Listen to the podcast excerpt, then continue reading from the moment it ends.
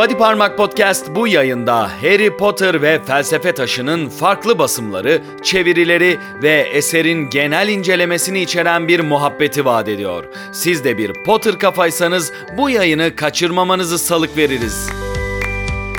Sevgili cadılar, değerli büyücüler, kıymetli cin cüceler ve bilimum zevat. Body Parmak Podcast'e hoş geldiniz. Ben mihmandarınız Batuhan Yalçın. Bu yayındaki misafirliğiniz boyunca sizlere eşlik edeceğim.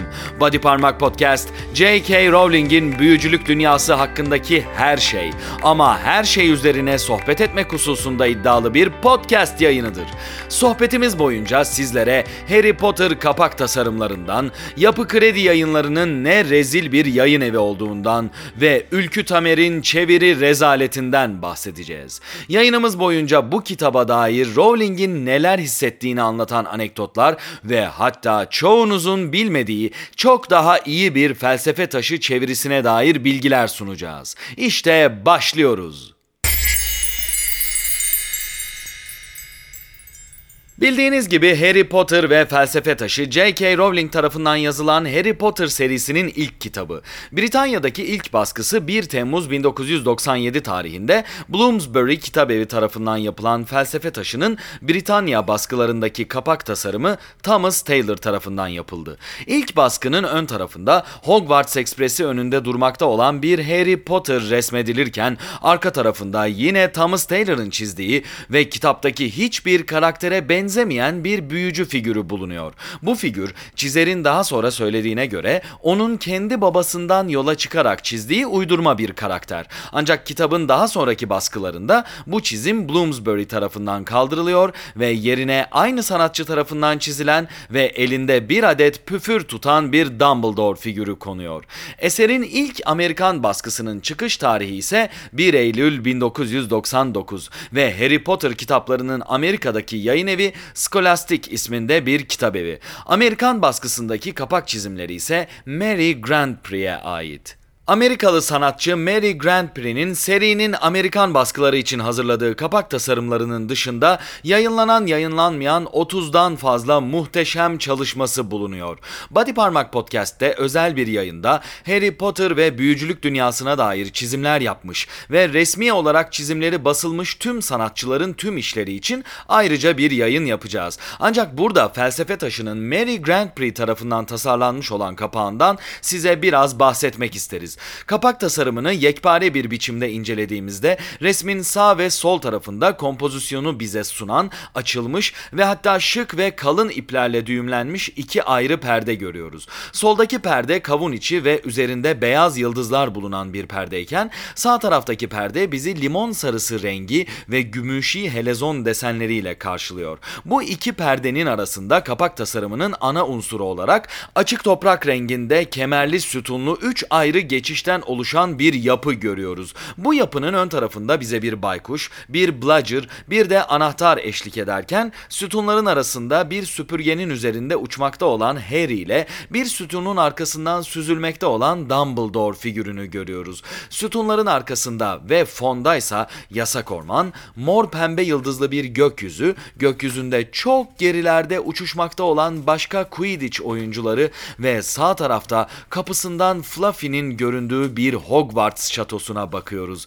Bu kapak tasarımı Mary Grand Prix'nin tüm Harry Potter çizimlerinde olduğu gibi pastel renkler ve boyalarla çizilmiş ve kostümlerin seçiminden çizgilerin figürlerin karakterine kadar tam bir 90'lar dönemi eseri. 1990'lı yılların tüm karakteristiğini taşıyan bu kapak aynı zamanda şirin bir büyülü havayı her kısmında hissettiriyor. Kapağın ön tarafına denk gelen ve sütun ve kemerlerin üstünde de tüm kitap kitap ve filmlerin afişinde kullanılan o klasik ve ikonik Harry Potter yazısını görüyoruz. Mary Grand Prix bu yazıyı yazarken bu yazı şeklinin bir font olarak Harry Potter yazı karakteri olacağını hiç düşünmemiş. Sadece hoşuna gittiği için kapağı böyle yazmış. Ama sonradan bu yazı biçimi tüm seriyle özdeşleşiyor. İşte ilk olarak serinin Amerikan baskıları için kullanılan Mary Grand Prix'nin felsefe taşı kapak çizimi böylelikle karşımıza çıkıyor.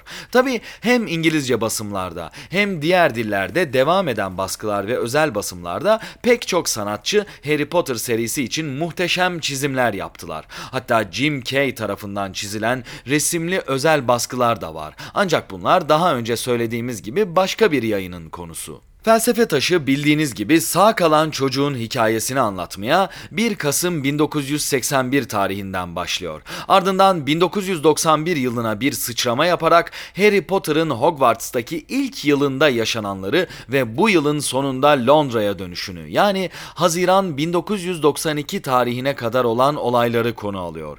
Eserin bölüm bölüm incelemelerini de zaten hali hazırda Body Parmak Podcast'ten dinleyebilirsiniz. Gelelim Türkçe baskılar ve çevirim meselesine. Değerli Potter Kafalar Felsefe Taşı'nın Yapı Kredi Yayınları adına Türkçe birinci baskısı Nisan 2001'de yayınlanıyor. Bu baskıda Bloomsbury'den çıkan ilk baskı temel alınıyor ve elbette bu baskıda bulunan ve sonradan düzeltilen hataların hiçbiri yıllar sonra bile YKY basımlarında düzeltilmiyor.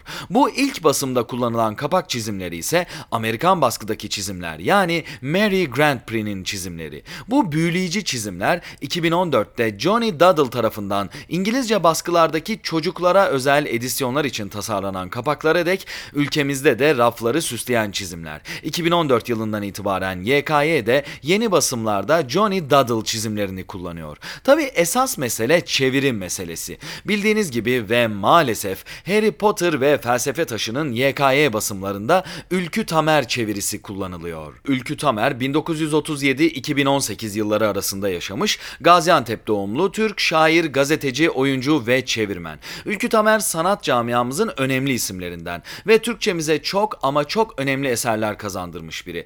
Üstelik çevirileri de çok önemli çeviriler. Hatta Edith Hamilton'ın yazdığı Mitologya çevirisiyle 1965 yılında Türk Dil Kurumu çeviri ödülünü almışlığı var ki Mitologya benim başucu kitaplarımdan biridir. Birazdan bahsedeceğim her şey Ülkü Tamer'in Harry Potter çevirisinin ne kadar kötü olduğu ile ilgili. Yani Ülkü Tamer'in kötü bir sanatçı yahut beceriksiz bir sanatçı olduğu ile ilgili değil. Zaten böyle bir şey söylemek haddimiz de değil. Ancak gelelim çeviri meselesine.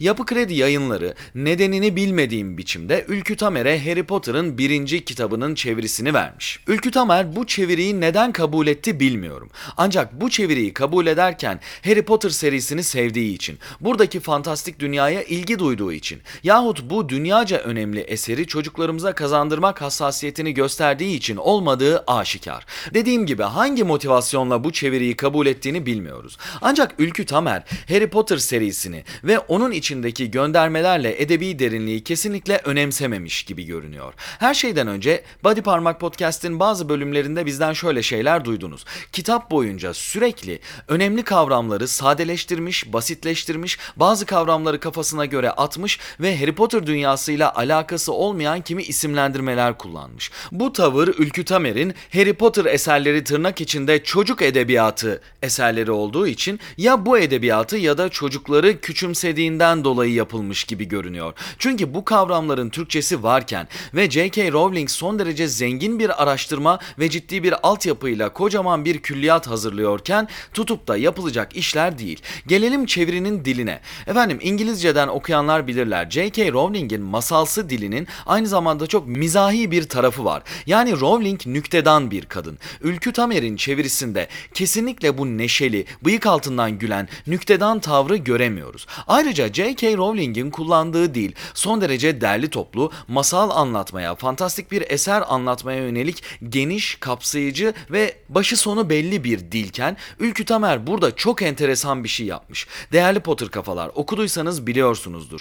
Birinci kitabın Ülkü Tamer çevirisindeki neredeyse tüm cümleler devrik cümleler. Ülkü Tamer sanki bir destan çeviriyor. Sanki Nazım Hikmet Kuvayi Milliye destanını yeniden yazıyor gibi sürekli dil bilgisi kurallarını bozmuş ve habire devrik cümleler kullanmış. Kitabı okurken bir yerden sonra bundan tiksinir hale geliyorsunuz. Üstelik çeviri kitabın esasına uygun olmalı. Yani Rowling'in böyle bir yazımı yok. Rowling'in eserlerini okuduğunuzda devrik cümleler falan görmüyorsunuz. Normal eli yüzü düzgün başı sonu belli olan ifadesini masalsı ve nükteden biçimde anlatan bir dil görüyorsunuz. Dolayısıyla böyle bir şey yapması gerçekten akıl alır gibi değil. Adeta kendince bir hava yaratmış ama o hava Harry Potter eserlerinin havası değil. Bir başka konuda da Ülkü Tamer'i eleştirmek istiyorum. J.K. Rowling'in yazdığı Harry Potter serisinin tamamında hemen hemen tüm karakterlerin kendi konuşma biçimlerini okursunuz. Yani kitabı okurken Rowling'den, İngilizcesinden, orijinal dilinden bahsediyorum. Rowling'den bunu okuduğunuz zaman her karakterin kendi sesi, kendi konuşma biçimi, kendi artikülasyonu adeta kulaklarınızda çınlar, zihninizde belirir. Hatta Rowling, Hagrid gibi bazı özel karakterler, işte Mundungus Fletcher falan böyle özel karakterler için de onların konuştuğu gibi yazmış, dili de neredeyse bozarak yazıp onların nasıl konuştuğunu seyircinin kulağında çınlatmış yansıtmak istemiş. Yani Harry Potter romanlarının orijinalinde hangi karakterin nasıl bir diyalektle konuştuğunu, nasıl bir diksiyonla konuştuğunu okuyabiliyorsunuz. Fakat Ülkü Tamer'den sonraki YKY çevirilerinde yani Sevin Okyay ve Kutlukan Kutlu çevirilerinde bunları görebiliyorken Ülkü Tamer çevirisinde kesinlikle böyle şeyler göremiyoruz. Bırakın karakterlerin kendileri gibi konuştuğunu anlamayı yani kendilerine has bir konuşması olduğunu anlamayı hepsinin garip garip konuştuğuna da tanık oluyoruz. Ve kesinlikle karakterlerin nasıl insanlar oldukları, onların ruhuna dair incelikler ve eserin genel tavrı ve dili bu çeviride okuyucuya geçmiyor. Başlangıçta Ülkü Tamer çevirisiyle ilgili şöyle bir şey yapmayı planlamıştım. Her bölümde kelime kelime nerede hata yaptıysa, hangi kavramı attı ya da hangi kavramı değiştirip saçma sapan bir şey haline getirdiyse ve hangi rolün konuşmasını nasıl bozduysa bunları tüm ayrıntısıyla size aktarmak, önünüze sermek istiyordum. Ancak 7. bölüme geldikten sonra bundan vazgeçtim. Çünkü bu her bölümde o kadar çok var ki öyle bir yayın dinlenmez hale gelir. Yine de öyle bir isteğiniz olursa yaparız efendim. Demem o ki Ülkü Tamer bu kadar önemli bir şair, bu kadar önemli bir edebiyatçı, bu kadar önemli bir çevirmen olarak Harry Potter ve felsefe taşının çevirisinin içine etmiş durumda. Kötü olan şey koskoca Yapı Kredi Yayın Evi, bu eserlerin editörü, oranın patronu, bunu gözden geçiren, okuyanlar, şunlar bunlar kimse de dememiş ya da diyememişler mi? Yahu dayı bu çeviri kötü. Gerçekten çok kötü bir çeviri. İngilizceden okuma imkanınız varsa bunu zaten göreceksinizdir. Gerçekten İngilizce'de okuduğunuz eserin ruhu, anlatım dili ve karakterlerin konuşmasıyla Ülkü Tamer'in yazdığı şeylerin gerçekten alakası yok. Yani yerden yere vuruyorum ve bununla ilgili bir itirazı olan varsa tüm detaylarıyla bana bir geri dönüş yapmasını, bir yazı ya da podcast ile yanıt vermesini çok isterim. Ancak Yapı Kredi'nin Harry Potter serisiyle ilgili pek çok alanda olduğu gibi birinci kitabın çevirisinde de sınıfta kaldığını söyleyebilirim. Gerçekten rezalet bir çeviri. Peki bununla ilgili ne yapabiliriz? Eseri orijinal dilinden yani İngilizceden okumak imkanı olan bütün Potter kafalara ben bu çeviriyi değil İngilizce orijinalini okumalarını salık veririm. Gerçekten İngilizce okuduğunuzda seriye girişiniz, seriyle tanışışınız ve karakterleri ilk kez gördüğünüz hele hele tüm serideki en önemli karakterleri ilk kez gördüğünüz bu eserin tadı bambaşka oluyor. Peki İngilizce bilmeyenler ne yapsın? Kendini Ülkü Tamer'e bağıra çağıra oraya buraya mı vursunlar? Elbette hayır. Bunun da bir çözümü var ve bu gerçekten şaşıracağınız bir mesele.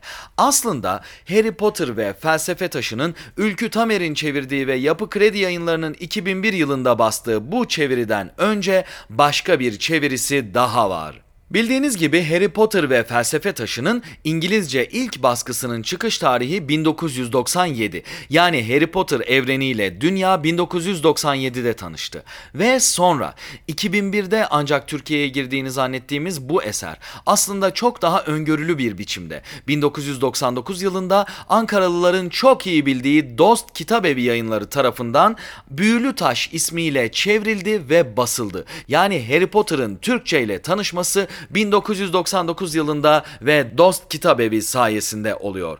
Bu çeviriyi yapan Mustafa Bayındır isminde bir beyefendi. Benim bu çeviriyle tanışmam hayli ilginç oldu. 2001 yılında Harry Potter furyası dünyayı ve bizim okuduğumuz okulu da sarınca ben bir arkadaşımdan Harry Potter'ı okulda alıp ilk bölümlerini okuyup hayran kaldım. Ardından arkadaşım kendi kitabını bana veremeyeceği çünkü kendi kitabını okuyacağı için bana gitti Dost Kitabevi'nden bir Harry Potter kitabı daha hediye etti. Ancak o sırada YKY Basımı yoktu ve dostun elinde bu basım vardı. Ben de hiçbir şey bilmeyerek bu çeviriyle yani Mustafa Bayındır 1999 yılında yapılmış Mustafa Bayındır çevirisiyle Harry Potter'la tanıştım. Ben tabii o zaman esas çevirinin öbürü ya da diğeri olduğu veya bunların hangi yılda basıldığı falan gibi bir bilgiye sahip değildim. Bir günde birinci kitabı bitirdim. O zaman ikinci kitap da çıkmıştı. Gittim ikinci kitabı da aldım. Oradan devam ettim. İkinci kitabı aldığımda fark ettim ki orada bazı kelimeler İngilizce kullanılıyordu ve bazı şeylerin isimleri farklıydı. Döndüm birinci kitabın çevirisine baktım. Mustafa Bayındır diye biri ama ikinci kitabın çevirisine baktığımda Sevin Okyay diye bir hanımın çevirdiğini gördüm. Ve adaptasyon süreci tabii birkaç bölümden sonra oluştu ve ben ardından hepiniz gibi YKY basımlarıyla devam ettim okumaya. Zaten diğer kitapların başka kitap evlerinden herhangi bir basımı yok. Büyük ihtimalle Dost Kitap Evi henüz dünyada bu kadar bilinen bir seri değilken Harry Potter'ın ilk kitabını görür görmez 99'da Türkçe'ye çevirtti. Ancak iş büyüyüp Hollywood ve büyük şirketler Harry Potter'ın yayın haklarını alınca İstanbullu bir yayın evi ve daha zengin bir yayın evi olan Yapı Kredi Yayın Evi bütün bu hakları satın almış ve Dost Kitap Evi'nin de devam eden kitapların haklarını satın alma durumu olmamış gibi görünüyor. Mustafa Bayındır çevirisinden yani Dost Kitap Evi'nin 1999 yılında bastığı Harry Potter ve Büyülü Taş adlı çeviriden de şimdi size biraz bahsetmek isterim. Şunu şimdiden söyleyeyim. Ankara'da yaşadığını ve memuriyet ya da bankacılıkla uğraştığını düşündüğüm artık kitap çevirmeyen Sayın Mustafa Bayındır'ı aramaktayım. Eğer şans eseri bu podcast onun da kulağına giderse bize e-posta atabilir. Niyetim Mustafa Bayındır'la bir söyleşi yapmak. Çünkü Mustafa Bayındır'ın Harry Potter ve Büyülü Taş çevirisi Ülkü Tamer'in çevirisine 5 basar. Çok güzel bir çeviri. Bir kere devrik cümlelerden oluşmuyor. Yani J.K. Rowling'in yazdığı gibi düzgün, masalsı ve nüktedan bir dilden oluşan bir çeviri. Yani Mustafa Bayındır, Ülkü Tamer'in ondan çok daha üstün bir edebiyatçı olan, evet katılıyorum önemli bir Ülkü Tamer ama Ülkü Tamer'in yakalayamadığı o masalsı ve nüktedan dili ondan çok daha iyi yakalamış bulunuyor. Ben tabii ki Harry Potter serisiyle bu kitapla tanıştım ve ben tam Potterhead denen nesilden yani tüm Harry Potter kitaplarının çıkışıyla birlikte onların çıkışını tek tek bekleyen, ona ilk erişen nesilden olduğum için devamında tüm kitapları da heyecanla beklediğimden tüm süreci biliyorum. Ve kitabın Türkçedeki tüm ilk basımları bende mevcut. Ben seriye Büyülü Taş adlı çeviriyle başladım. Yıllar sonra dönüp Felsefe Taşı çevirisini tekrar okuduğumda yani onu satın alıp birinci baskısını onu satın alıp okuduğumda gözlerime inanamamıştım. Muhtemelen ben o kitapla tamamlasaydım okumayı bu seriyi sevmeyecektim. Yani Ülkü Tamer'in anlatımı evet J.K. Rowling'in dünyası büyüleyici tamam pek çok şeye aşığız ama Ülkü Tamer'in anlatımı çok kötü. Mustafa Bayındır çok güzel, masalsı, nüktedan bir dil yakalamış. Eserin aslına sadık kalmış. Eser çok daha hızlı, çok daha akıcı, çok daha anlaşılır ve tüm konuşmalarda J.K. Rowling kadar dili bozarak ve karakterlere uygun kelimeler koyarak olmasa da her bir karakterin konuşma karakteristiğine uygun kelimeler seçilmiş. Yani yazımda kelimelerin yapısı bozulmamış Rowling'in yaptığı gibi ama kelime seçimleri karakterlere dair olmuş. Mustafa Bayındır'ın çevirisi içerisinde bugünden baktığımızda biz Potter kafalara garip gelebilecek tek şey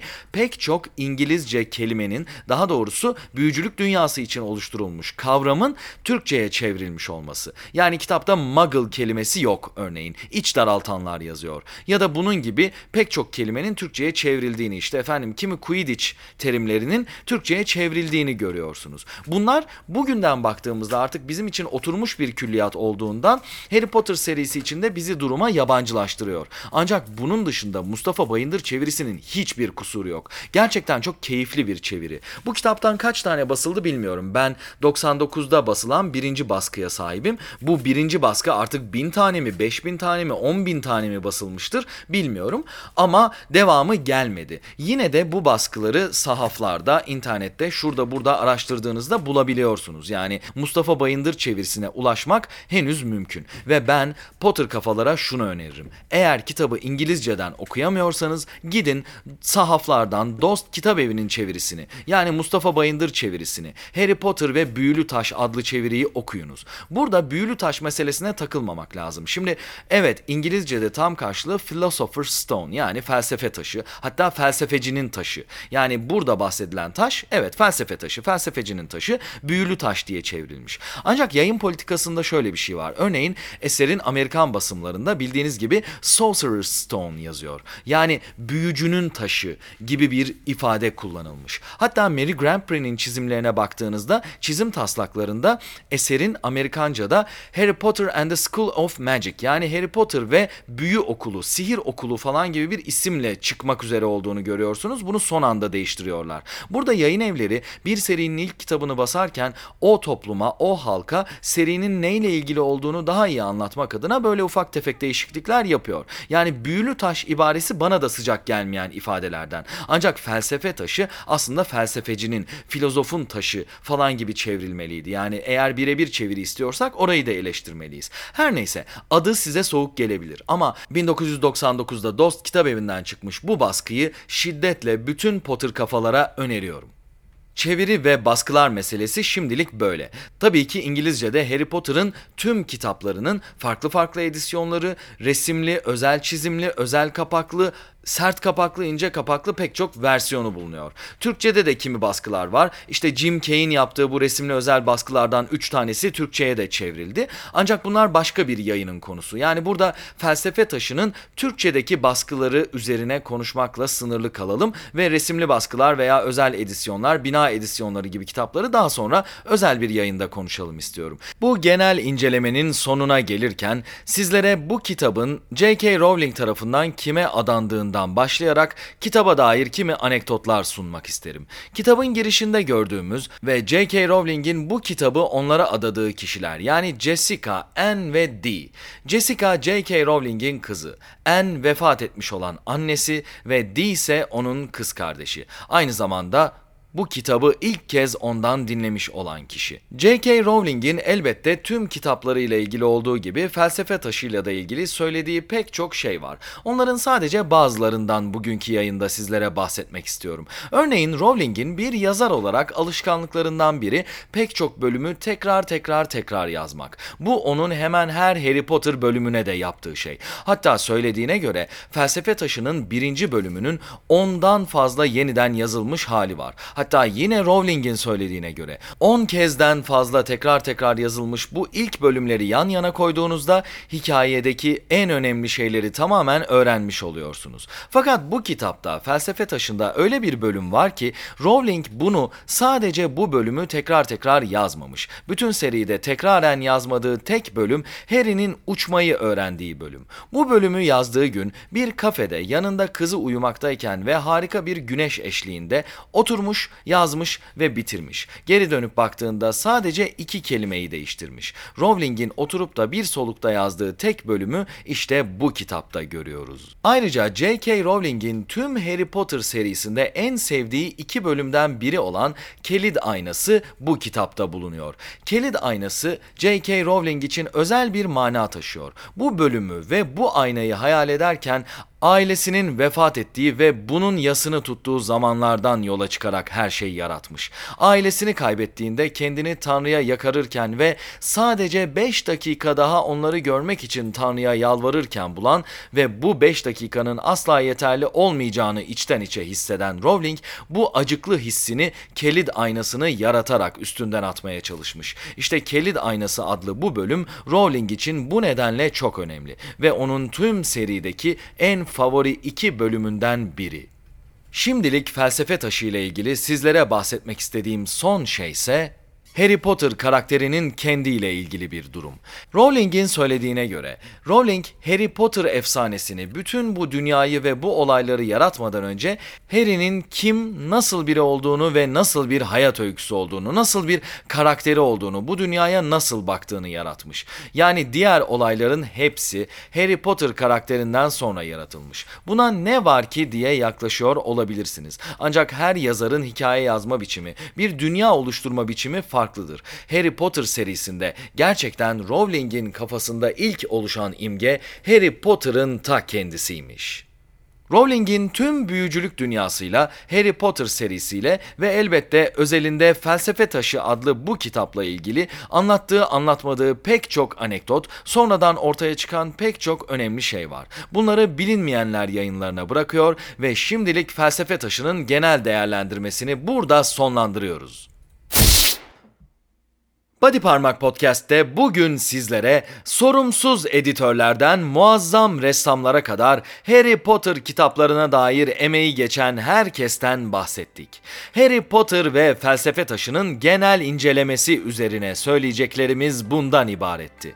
Siz Potter kafalarda, salonlarda takılan, piyasalarda gezen sanat sevicileri yerine tuttunuz bizi dinleme inceliği gösterdiniz. Sağ olun, var olun efendim. Bize daima bodyparmak.com adresinden ulaşabilirsiniz. Gelecek yayınlarımızda da Harry Potter ve büyücülük dünyası üzerine sihirli sohbetler etmeye devam edeceğiz. Tekrar görüşünceye dek hoşça kalın ve unutmayın. Hogwarts'ta isteyen herkese yardım edilir.